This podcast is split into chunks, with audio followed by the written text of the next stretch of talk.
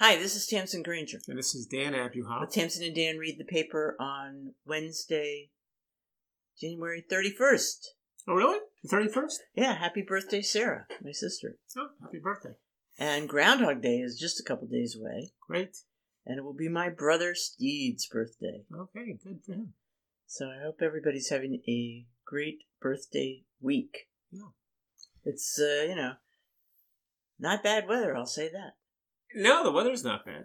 The weather's not No bad. rain, no snow. Right, but it's still wet. But yeah, it's okay. It's okay. It's okay. I have no complaints about the weather. So, um, we went back in New York again. You know, that's the kind of people we are. We had, Will you stop saying this? I don't even know what that means. we're, we're always on the go. We're always on We're always go. going to the big city, and um, yeah, we took New Jersey Transit. We'll come back to that in a minute. No, we rarely go to the big city. can we? Can I We're going to this big city Yeah. because it's January.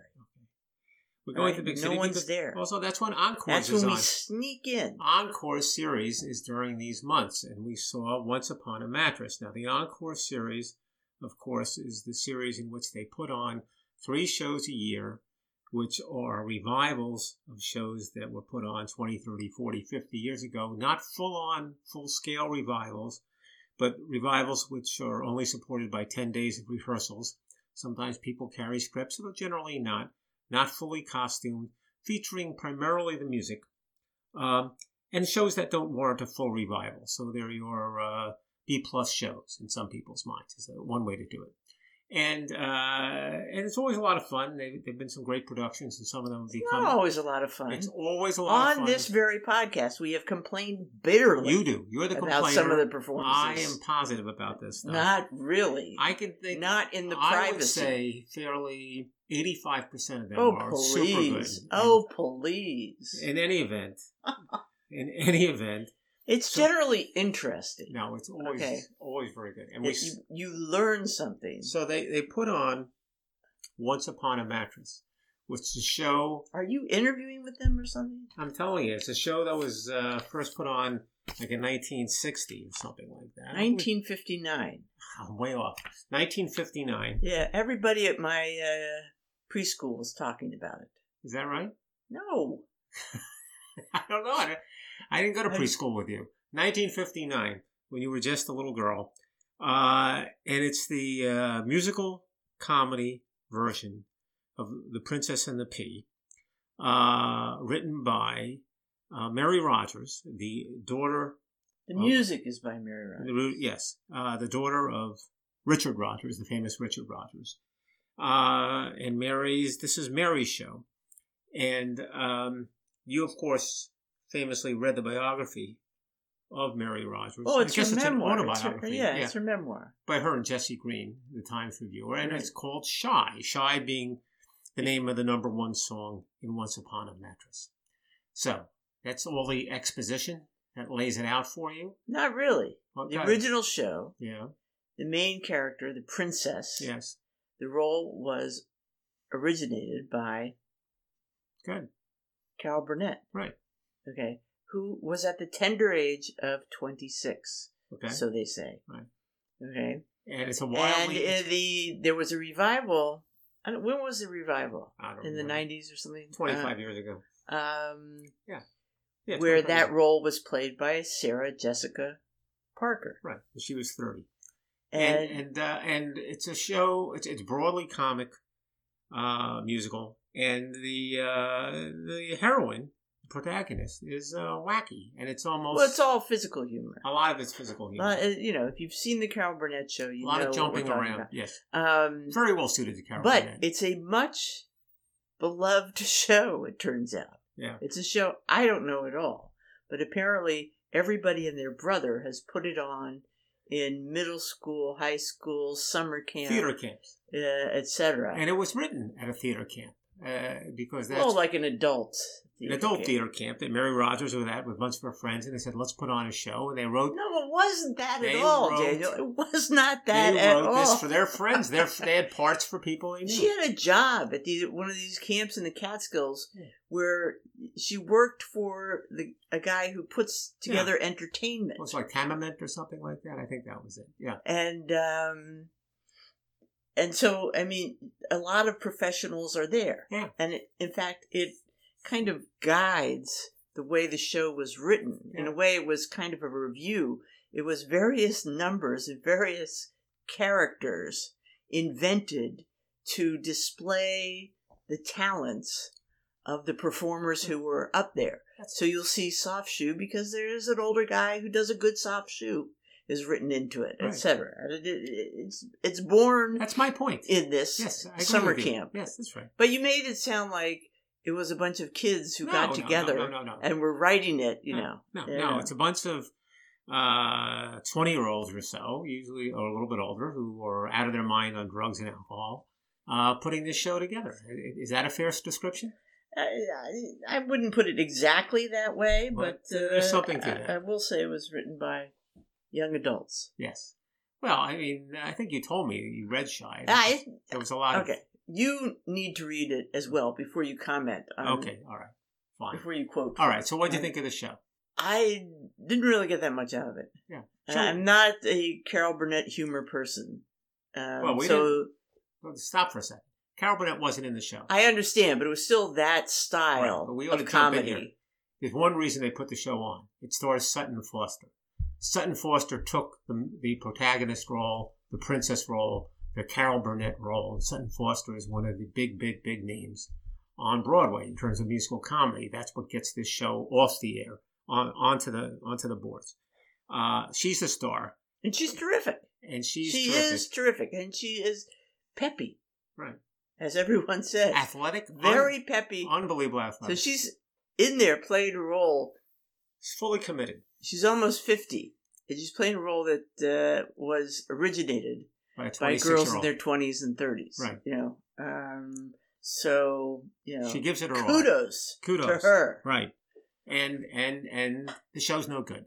uh, and I don't mind saying that. And it, it, the Times uh, gave it a so-called critics pick. Shame on the Times. Now it, it doesn't make much difference. They only played for a couple of weekends. It's playing through the beginning of February. That's the way Encores works. So it's not like anybody's relying heavily on these reviews for purchasing tickets. But the show's no good. And uh, the you know Sutton Foster notwithstanding, Harrison Ghee is great. He plays the jester in it. Uh, no one else is very good, particularly, but they're okay. Uh, but uh, the material is so thin and so weak that uh, you're kind of like uh, yawning. You know what the heck is going on? Well, they pepped up the material, the book, a little bit. They Yes. had uh, Amy Palladino worked on it right, from the Gilmore Girls. and Right. Mrs. Maisel, right, a pro. right. Hmm. She knows something about comedy. Didn't work. Didn't work. I don't know what she knows about comedy. but You know, you it get it wasn't funny. no, but again, Sutton Foster was great, except that her intensity was Yeah. of such a level that it made you nervous about. You know, it was like, uh, see, see, see, see, see, isn't this great? Isn't this great? Isn't this great? Because there's nobody. Marie Curie couldn't have succeeded in this role. oh, you know, it was really funny. What? What's her name? Harriet Harris. Yes, she was great, Uh, and she, she's always she was she the played queen. the queen, and we've seen And- her in a bunch of things. Yeah, she, and she she's a was- veteran actress, Right. and she wrung every laugh out of that part. right. And she was not singing really so much as she was doing dialogue, uh, and she was great. Yeah, the music's not very good. Uh, just to add a little log Some to the people fire. think the music Nobody is wonderful. thinks that. Nobody thinks that. Nobody with any taste thinks that. I mean, look, somebody had, had a good experience with this when they saw they were 18 and they're uh, reminiscing. Super. But the, the, the show isn't any good. I'm not really hurting anybody's feelings here. I don't think anyone seriously thought the show was any good. It, it is encores. As you said before, sometimes you put on something because it's interesting, because people want to see it. Uh, gives you a sense of what things were like in 1959. Uh, starts a conversation about Carol Burnett. You know, it, it's funny because I was listening to the Broadway channel on Sirius Radio, and Seth, Seth Rudetsky, uh, the main guy there, was talking about this, and he said um, when they first saw, he, he was in a production of Grease a long time ago, or at least he was the music director, and one of the stars of that production of Grease was uh, Hunter Foster, and Hunter Foster got uh, involved his sister Sutton as an understudy uh, to one of the parts, And when she came as this uh, young girl playing a part once in a while, they all laughed and they said she's like another Carol Burnett. That was their impression a million So years ago. somebody waited too long. this would have been the same if she did it 30 years ago. I mean, the, the, the material's not there.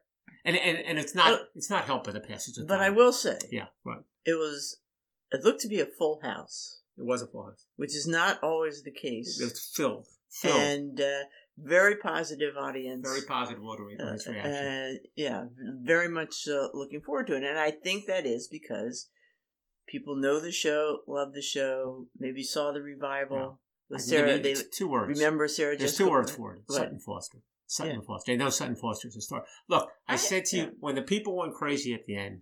What did I say to you? I said, imagine if these people saw South Pacific, they would be out of their minds.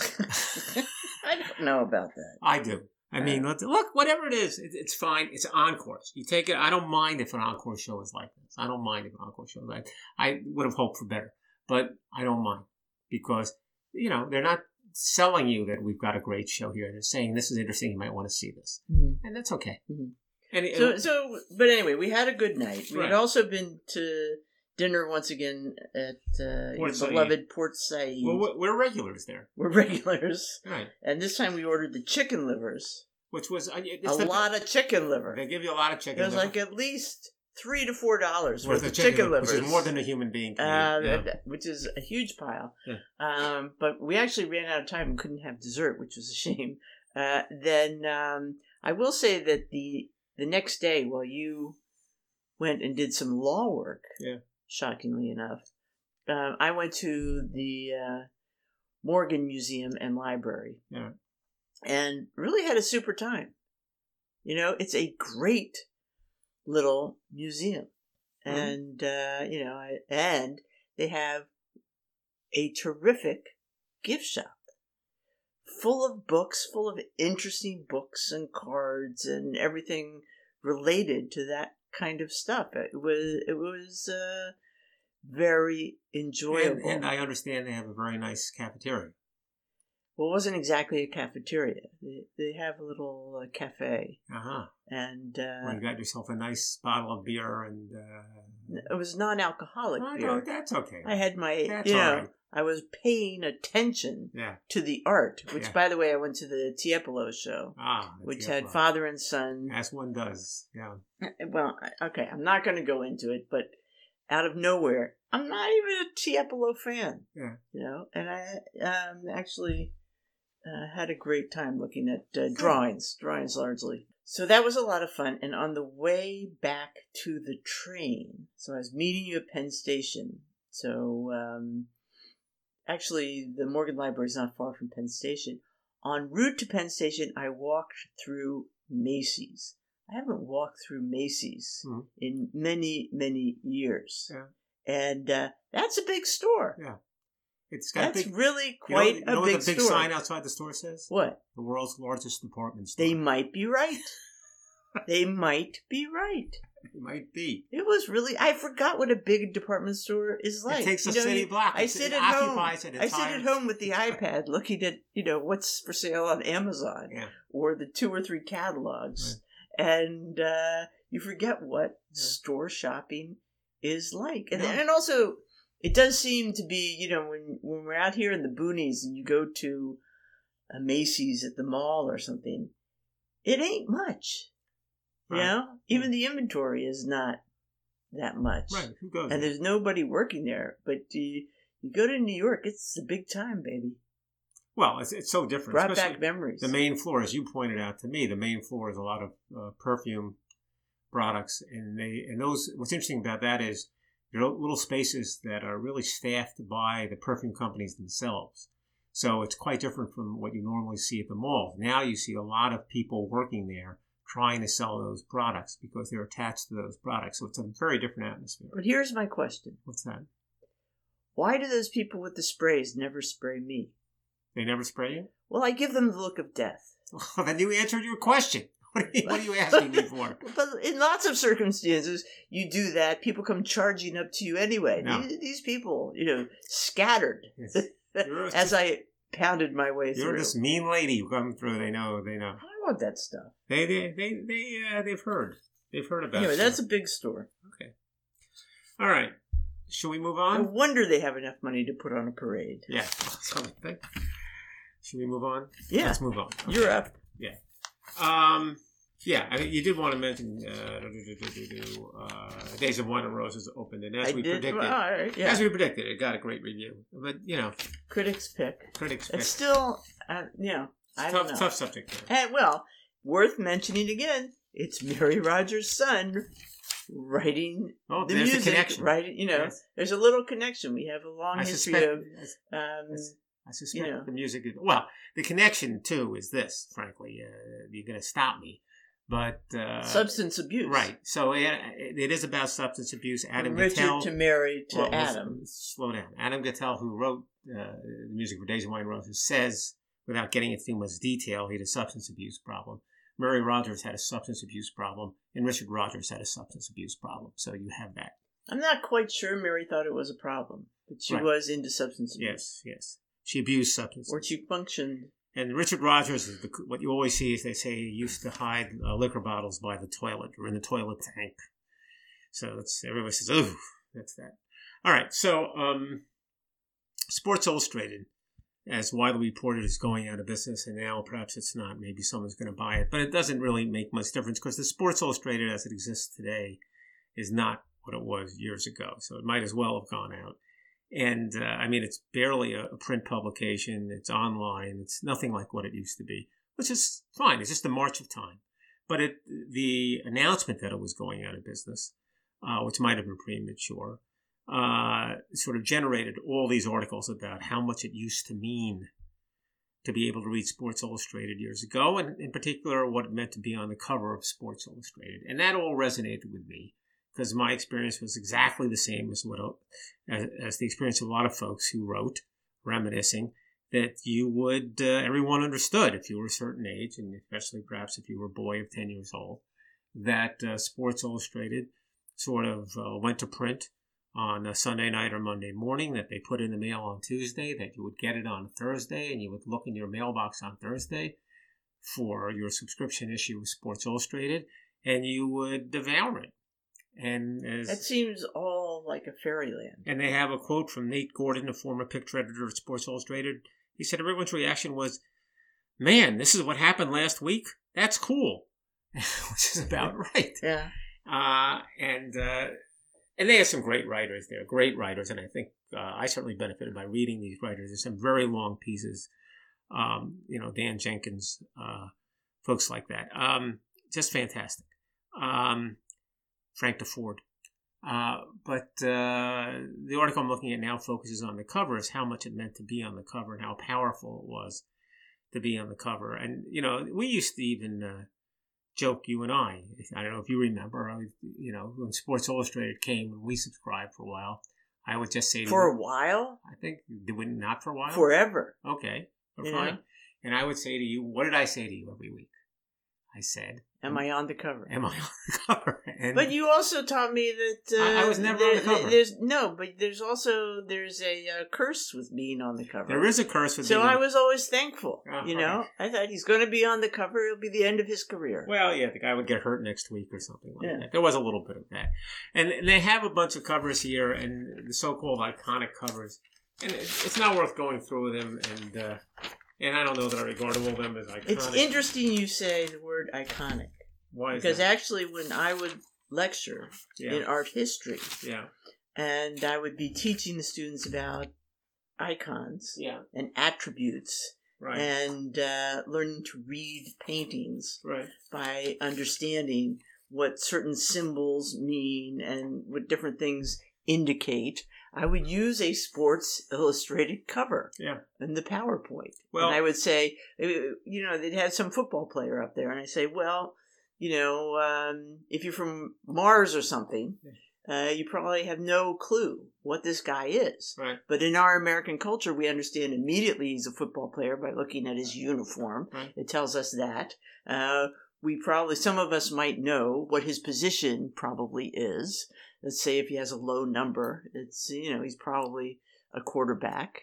Um, we may know because of the colors. You know, do the colors mean anything? Do we just like this color? No, that color references you know what team he plays for. So this whole series of contextual clues into you know that you only understand if you're part of this uh, culture, this society, uh, etc. So you know it was a very key thing, and I would compare it to um, medieval illuminated manuscripts and the illustrations Right. there, and how monks or whoever would read those could read those in the way that boys could read the cover of the Sports Illustrated and know what they were seeing. Well, I mean, I think the So the, the two In- covers. in a long tradition of, uh, you know, graphic design. Well, I was just going to say the two covers that demonstrate that point the best are the two which have no writing on them at all. I mean, many of the covers do, and they say uh, "big home run," uh, you know, "the incredible so and so." But there are two covers, and they're the most striking covers, and I think that's in line with what you're saying. It's the cover they have in 1954 with just a full-on shot of Mickey Mantle just staring at the young Mickey Mantle, and it somehow conveys all this in a way that's hard to understand. And the other example happens to be the, the cover, which a photograph from uh, the American ice hockey team uh, celebrating the Miracle on Ice victory over the Soviet Union. There's no words there. It's just, you, I'm showing you there, you, you just see people tell me you don't need any explanation. Right. Just pick up on all the clues you're just talking about. Right. Yeah. But you need to know that's an American team. Yeah. It was a victory. It was hockey But the cover, yeah. but it's everything about Sports Illustrated and its readers and, and the power of those photographs uh, kind of resonates. So Yeah. anyway, it's too bad, but it's a time gone by. So there's nothing we can do about Yeah, it. and you know things uh, things age out. Yeah. Know? Yeah. Yeah. Okay. All right. So go ahead. What do you got? Not aging out yet. yeah. Hallmark movies. Well, it's just the opposite. Um, It's just the opposite. article in the New York Times that actually says that uh, Hallmark, um, the Hallmark Channel, is currently ranks uh, the third most watched channel, beating out in terms of eyes on the screen, uh, CNN and MSNBC. As it should. Yeah. Uh, okay, so it's a you know a relatively fun article about um, you know suddenly we uh, you know rom coms seem to be the most important thing in American lives. You know, that's what uh, people really Mhm. ache for. In fact, uh, you know, um, at the end, uh, um, the uh, she mentions that uh, what she says. Uh, oh, she she the author Daniel Smith discusses uh, a merry Scottish Christmas, Mhm. okay, which we saw advertised Mhm. uh, when we were watching uh, various shows uh, during the Christmas season. We never did get to watch it, Mhm. Uh, but uh, you know, I could- I could see watching a Scottish Christmas, uh, well, was, especially while I'm making Christmas cookies or something. one of the Anyway. most popular movies. the most watched movie of 2023. Is that right? Yes, the most watched. Hmm. Um, and they say the demographics of the women watching are in key advertising categories as opposed to the crotchety, cane shaking NCIS fans. Oh, Uh, oh, great. okay. I- Um, I won't so- point any fingers there. that okay. tells you something. It's, uh, I guess, you know, Hallmark Hall of Fame uh, is what we're familiar with growing up. Okay, and those were the classic television shows. Those Right. were the number one Right. So I, highbrow I mean, television you know, shows. back in the day, I mean, you start out with postcards and greeting cards, and then they segue into these television shows, etc. It's not till 2009 that they get into the Hallmark Christmas and really yeah, but I think people great guns. It's worth noting the Hallmark Hall of Fame series was as highbrow as television was when I was growing up. There was a I would- serious yes, dramas. Absolutely. You know, they had like Inherit the Wind. They they have their Right, own production. You know, stuff they like were that. not rom coms. No, it was serious stuff. serious stuff, but it done very well. Uh, you know, Done very Hal well. Holbrook, you know, doing his uh, Mark Twain thing. Uh, well, Did that for Hallmark Hall? of Yeah. Hmm. Um, and uh, then she described a little bit uh, of uh, now they're focusing on um, Loveuary well, 2024. Okay, there you go. So trying to, you know, well, uh, that's just the Make promotion. but- yeah, But uh, Uh, you know, the head of the head of the um, channel said he's not going to get really excited until they hit some uh, Walking Dead numbers. well, you know, well, yeah, it'll be something. But one of the comments was was someone who said, you know, I make these movies and I'm proud of these movies. Right. And uh, you know, years ago, when Hollywood had uh, the famous Hollywood system, where people were under contract and they churned out movies every week with contract players, you know, no one took those movies seriously. But now they do. Those are movies by people like John Ford. Those movies are taken quite seriously. Maybe years from now, people will take these movies seriously. Well, I I bet people will have their favorites, their beloveds that they'll see over and over and yeah, over they'll again. watch, And- even though they're thirty Yeah. years old. They're they're Yeah. not. They're not so slight and so superficial that you would expect to only be watched during one year. I mean, they'll they'll survive. All right, they're not so bad. They're not so bad. I have nothing against. well, them. I just uh, you know, uh, looking at it from a business point of view, I mean, uh, you know, Well, but- kudos to them. Yeah, you can't argue with a business point, but it is an interesting story to go from some uh, Christmas cards to greeting cards more broadly to to Hallmark Hall of Fame to uh, the Hallmark Channel. It's quite a journey over a hundred years. It's also interesting that uh, you know, I mean, this writer's contention that this is what we all crave Well, you know, it's funny. at, at the moment. This is the comments. A lot of the comments said, "Well, I know the article is written tongue in cheek, but," and I'm saying, I don't know if the article's written tongue in cheek. I wasn't quite sure. A little bit. She she gets kind of yeah, snarky at the end. Well, yeah, she was trying to be funny, but uh, it's hard to really get past the popularity. You can't dismiss it. All right, so there's just, just briefly, there's an article about hockey players. Sometimes players don't mind a bit of a language barrier. So it turns out that, and I never thought about this, that the sport where you have the biggest issue with respect to language and the players from different cultures who speak different languages is the National Hockey League. Uh, maybe you've thought about that, maybe you haven't. I don't know.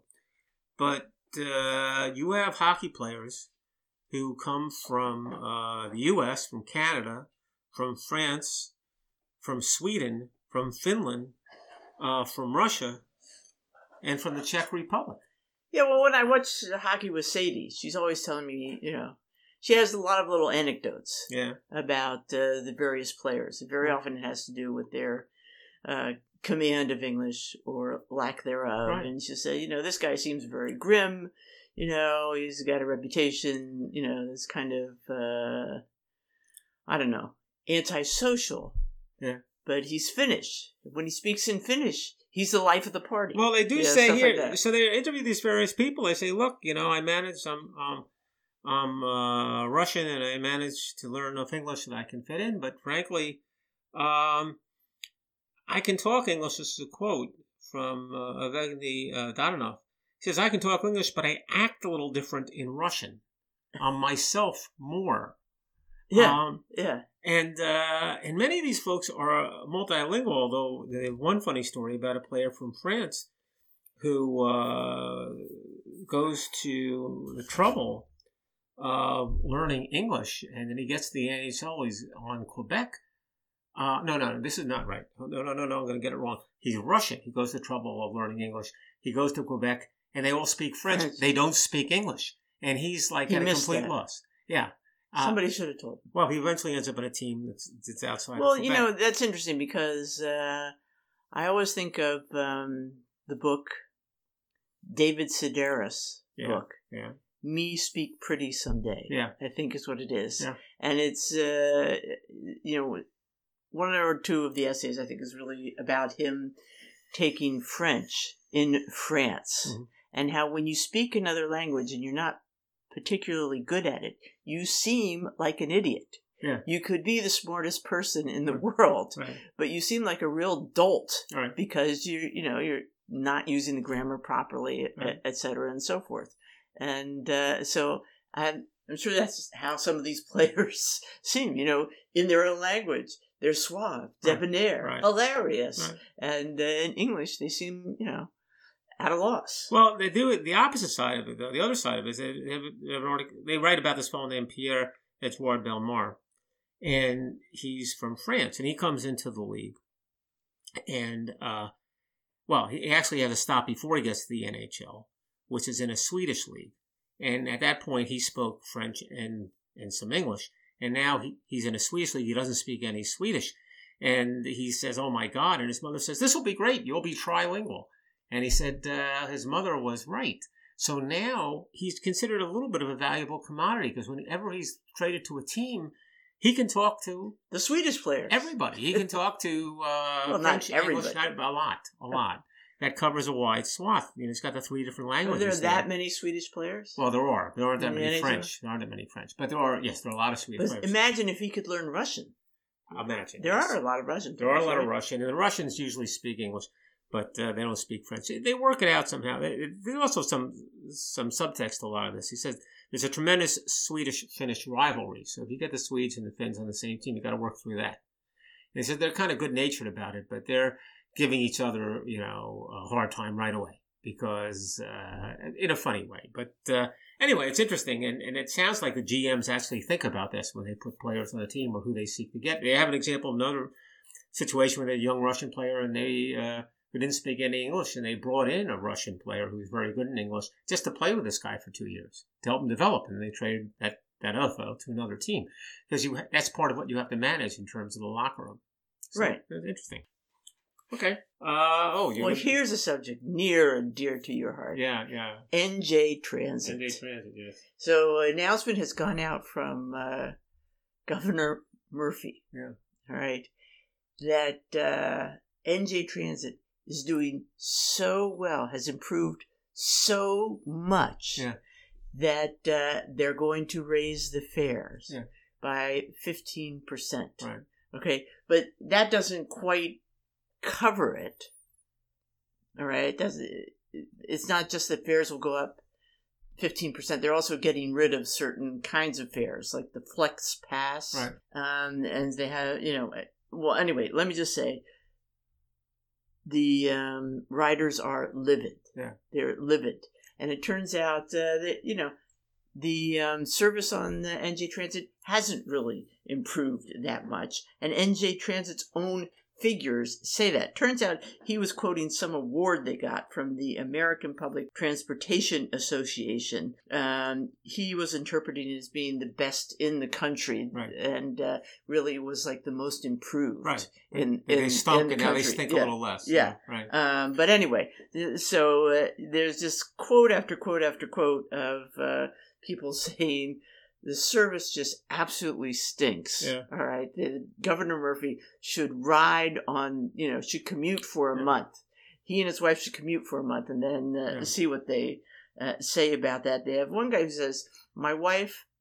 Monthly flex pass Yeah. is 198 Yeah. with the increase and the new, you know, ticket availabilities, her um, commuting cost per month will go up to four hundred and six dollars. That doesn't sound right. But, uh, but, look, I don't know. I don't know what they should charge. Okay, I, I can't be that. And I haven't been riding New Jersey Transit regularly for by now three or four years. Uh, I did ride New Jersey Transit regularly for thirty years, thirty some odd years. Uh, and I think fairly, it was the worst run organization and the most awful service ever encountered in my entire life. They say the now. buses are worse than the trains. They might be, but they're And they're, both they're owned by New Jersey they're Transit. awful, It's all New Jersey Transit. Yeah. I, and uh, I mean, it was so awful. Uh, I th- I don't remember, but I think I voted against Murphy just on that issue. Uh, I think he's in la la land on that issue. Uh, and I don't know what the solution is. It's hard to say we'll fix it and we'll you'll have less money. I, I can't get into that. But here's the But- thing. Here, here's the it thing. is I mean, terrible. It It really is is, bad. It says, Yeah. um, you know, that uh, they were aiming for a ninety-four point seven, you know, uh, percentage on time. Right. Okay. They've only achieved that Yeah. three out of the thirty-six past months. Right. Okay. In comparison, Metro North has achieved that Yeah. 36 out of 36 months. Yeah. Okay. LIRR 25 out of 36 months. Yeah. Okay. Not only that, but in terms of breakdowns Yeah. of uh, the uh, Equipment, equipment, all right. NJ NJ Transit 455 break, you know, problems in 2022 is the most recent numbers they have. Metro North compares that with 75. Okay. Yeah. Breakdowns. Yeah, look, look, look. L I R R ninety Listen. I wrote it for 30 years, Duncan. It's brutal. I mean, how Uh, can and- they and not? When I look at the comments, the comments, you know, are reflecting on the recent years saying it's brutal, it's always been brutal, it's still brutal. I, I, I don't doubt it. I mean, I, I'm sure it is. And, uh, and always. well, where is all this money going? They, I- I- they got again, billions. It's not about money. I have no idea where the money's going, neither do you. We don't know. All I can say is this Yeah. the service is unbelievably bad. Now, it was unbelievably bad when Christie was governor, also. It's always been bad. And I think it's because the governors don't care. Okay? They just don't care. There's no way they don't know. You couldn't not know. So, well, uh, he, he clearly knows no, about no, it, and he's, lying and, he- about and it. he's lying about it. yeah. So he knows. They know. But they don't think it matters. That's all. Now, we can argue about wh- why that is, but it, it's still a fact. So, what can you say? I mean, and it's particularly remarkable that no one cares, given uh, the lip service you get to the idea about getting people out of their cars and raising the quality of mass transit and how important that is to the environment. Nobody cares. Mhm. Okay. But uh, explain to me why. Um, so uh, Murphy has been complaining that the, um, you know, the What, uh, congestion pricing? the congestion pricing Yeah. is an unfair tax on New Jersey, Right. you know, commuters. Right. Um, wouldn't he welcome that if that if that's the kind of thing that would Murphy's force people into using NJ Transit more? Murphy's complaining only because he thinks we'll get him votes. That's all. You don't have to think about it beyond that. If he's complaining, he's, he's complaining. Yeah. It's easy for him to stand on a soapbox and say, "I stand up for New Jersey people. They should pay fewer taxes." Okay, that's as far as that goes. That that's the deep thinking involved in that. So, uh, yeah, there's, there's nothing kind I can say about Murphy, but you know, probably nothing kind I can say about whoever opposes him. So, there you go. Well, we're running out of football. The craziest thing, you know, and I'm not even going to get into this, the idea that Murphy's, you know, supporting his wife to be a senator in New Jersey, that's to me insanity. You've heard about that. Yes, but I wanted to talk about football. What do you want to say? I don't want to say anything about football Why? because we're running out of it. We've Okay. only got one more game, right? Yes. The big game, the Super Bowl, Right. etc. And I think you rather enjoyed the playoff games. Yeah, the playoff past- games were yeah. good. I mean, it's interesting watching the football because it's a different game than watching the Giants. I watch the Giants throughout the year. Uh, it's a higher level of football. and you see players and you say to yourself, well, maybe the Giants could have won a couple more games, but they don't play like this. Yeah. And they don't have players like this. How can we get a player like that? And and it's interesting because it's it's not just a matter of oh, this is a quarterback taken first in the country. It's not that. There are players play all kinds of positions who play quite differently than the way the Giants players play. More Is it just- physicality.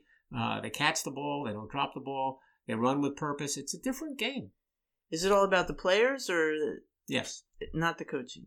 I don't know how much coaching goes into it, but uh, what strikes me more than anything is is players. You can't really say what's great coaching because there's great coaching on both sides of the ball. So, you know, that cancels each other out.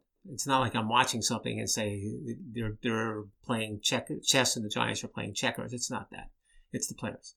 Now, maybe coaching contributes to the development of players. I can't say, uh, but uh, it's something. It's something. Some of these guys are really impressive, and it's easy to see why uh, football is such a popular sport. Yeah. We're going to end up watching basketball, I guess. No, You don't watch basketball? I don't watch it much. Well, you, you until the watch the, uh, March Madness. In the which won't come around yeah. till Right. April. So Right. All right, so let's let's jump to uh, the Patty Melt story. Go ahead, because we've been taking some. time. Yeah, go ahead. I was working. I, You're working up to. I've been doing that whole segue. Well, I, I, and now I- we're going to. Wait, here's what we're not going to talk about. We talked about this before. Ed Cooley was the coach of Providence. He left Providence to go to Georgetown, basketball coach. It seemed unheard of. Why would you do that? There was no real explanation. And uh, we speculated at that time very briefly what's going to happen when he brings his Georgetown team to the Dunk, which is the uh, place, the uh, palestra in which the uh, Providence team plays. He did That's that. not the dunk anymore, right? yeah, I think it is. I thought I don't. they I don't, sold the rights. I Uh, don't- may- I all right, all right. no, Maybe it's a different story. Yeah, I don't know. different story. Okay. So they brought him to the dunk, and not only did he get booed unbelievably, but uh, there were uh, curses. It was uh, harsh. It was chanting horrible things at Ed Cooley. Uh, he tried to Really, smile- those lovely Rhode Islanders. those uh, drunk students from Providence and the alum I don't want to name the alums that we know, but you can see that happening. So it was quite a scene. But we don't have to dwell on that. Let's go go to your food article. No, I'm not. I don't have a lot to say about this. It's just this big article about the patty melt. The patty Do you know melt. what a patty melt is? Yes, I do. What is it? It's a combination of a grilled cheese sandwich and a hamburger. Okay, so it's a it's a ground beef patty Yeah, on rye bread yeah. With uh, sautéed onions, caramelized onions, and a little bit of some kind of sauce Yeah, and some cheese. right. And it's you know it's pretty tasty. Pretty I mean, I have ordered them. Now and then you feel like a patty melt. It's a guilty It's pleasure. dear. crispy. It's tasty. It's guilty pleasure. and um, and so apparently Pete Wells uh, from the New York Times uh, likes them too, and he's noticing that he, you know, of course you can always get them at some diner Yeah. or some little coffee shop, but uh, they're turning up now in fancier places. That's to believe. like the Commerce Inn, Hmm. which is a restaurant uh, owned and run by uh, the two women we like, Rita Sodi and uh, Jody Williams of Via Carota and other places. okay. And uh, you know, and they, he even gives a recipe for it. It's, it's Um, comfort food. It's it's comfort food, but um, so you know, I'm not sure if uh, that really uh, says anything I, important. I'm about looking anything. forward to the patty melt you're making tonight. I'm not making patty melts Oh, tonight. don't say that. Don't, say- No. don't sell yourself short. You might come through. You might surprise yourself. So, so anyway, um, just you know, we like to uh, touch on Okay. what are some food trends. Well, Port Said Patty is, melts. is a little higher. Juicy, higher delicious. tones. Yes. All right. So finally, the one passing, Harry Connick Sr. died at the age of 97. So Harry Connick Sr., no surprise, is the father of Harry Connick Jr., the great singer. Uh, and Harry Connick Sr. also uh, was a singer who used to perform in the French Quarter every once in a while. Uh, but he was uh, more well known as the uh, district attorney in New Orleans, uh, where he was reelected numerous times. So he was the long-standing district attorney there. Uh, and there being New Orleans, an area where there's a fairly high crime rate, uh, and he came in with a very aggressive um, law enforcement uh, program, and uh, he uh, ended up generating a very large staff of over 200 lawyers, and they went at uh, all these cases in a very aggressive manner, and they achieved quite a number of convictions, and as a result, quite a number of people ended up in jail. But uh, it also sort of put a lid on uh, crime to some degree in New Orleans, and again, very much celebrated and appreciated by the populace who reelected him five or six times. Uh, but he turned out to be, in retrospect in particular, a somewhat controversial figure because uh, a few of his cases, one in particular, which I'll get to, turned out to be a wrongful conviction. Uh, and uh, the one case I'm focusing on is there a fellow named John Thompson who spent 14 years on death row after being convicted uh, by one of the assistant DAs in Harry Connick's office. Uh, and uh, it turns out that uh, there was evidence that uh, was suppressed in the sense that the evidence in the DA's office was not shared entirely with John Thompson's defense team. And there's an obligation to share that evidence. And that evidence turned out to be somewhat exculpatory.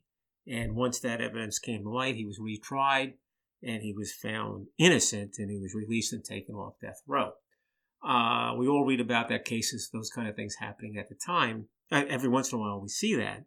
And uh, in this case, though, it became very prominent because what happened then was John Thompson sued uh, Harry Connick in the DA's office for compensation for $14 million. Uh, or I don't know what he sued for, but he was awarded in the lower court $14 million of compensation. And that case went to the Supreme Court. And it turns out the standard to be compensated in those circumstances under New Orleans law was if there was a pattern of abuse uh, by the uh, convicting office, the DA's office, and the uh, and there is a, a, a uh, an opinion uh, in which Ruth Bader Ginsburg excoriates uh, the office and Harry Connick by name for you know a pattern of just such, kind of abuse, uh, which supports the verdict. uh, and the Times lays this out. Um, and uh, that was, except that was a dissent. The Times does mention it, but uh, it was a dissent. The majority of the court found that there was no pattern of such abuse, uh, and the $14 uh, million dollar verdict was voided. Um, but in any event, it put Harry Connick Jr. in the in the uh, crosshairs of Ruth Bader Ginsburg. And by that point, by the way, he was six years out of office. But it was, you know, you can imagine the publicity that came out of that. Right. And people who look at his office now quite differently. And, uh, and you know, there's there are organizations like the Innocence Project that reviews convictions sometimes and looks for situations in which things weren't done uh, correctly, and they found a number of such instances in various offices, including in the Harry Connick administration. Uh, very, but a very small handful of cases in which the, the folks were actually determined to be exonerated. I think four. And it depends how you look at it. Uh, the uh, a lot of criticism here saying that he, uh, you know, these are situations where his office trampled people's rights. Uh, a lot of the folks who were jailed uh, were minority groups, although those probably were valid convictions. No one's saying they're not, but it's it's considered in retrospect, you know, uh, retrograde. Uh, and um, it's interesting. It's the interesting thing to me is Harry Connick Sr.'s reaction to all this, Mm. and uh, his reaction to the uh, Ruth Bader Ginsburg Supreme Court opinion was. Um, See, I don't read Supreme Court opinions, what he said. Uh, I don't have time and I don't have reason to read Supreme Court opinions. The truth is, I run a very large office. Now, again, let me caveat. No one ever accused Harry Connick of being racist Mm. at all. Never. They say quite the opposite. But he says the question is whether his office was run too loosely, such that some people were bad actors. And he said, look, I have over 200 lawyers working for me. I have many more cases going on at the same time. I, you know, we're trying to get something done. If there's going to be, you know, some things that go off the rails or mistakes, I guess that's, that goes with the territory. It's like he literally says, no one talks to Hank Aaron and says, you know, I know you hit 700 home runs, but you struck out 135 times. He said, that's not the way the world works. It's not the way my office works. And it, you can understand him saying that. On the other hand, this is different than striking out. You Well, the death guy, row. they have the guy in death row for Yeah. 14 years. So you can see both sides of it. You can see both sides of it. And, uh, but his, he was unrepentant. So he's, he's kind of a very interesting figure. And that is uh, Harry Connick Jr.'s, uh, dad. And it's funny, this cute picture of him much younger, and you see him with his two kids, and you see that those two little eyes peeking out behind Harry Connick Sr., and that's Harry Connick Jr. Looks a little like him. Okay, that's all we've got. Um, and uh, until Right. uh, next week, Yeah, we'll be busy getting ready for Loveuary. Love you, Irving. Yeah. okay. This is one. Tamsen Granger. and Dan Abuhoff. With Tamsen and Dan read the paper. We'll see you next week.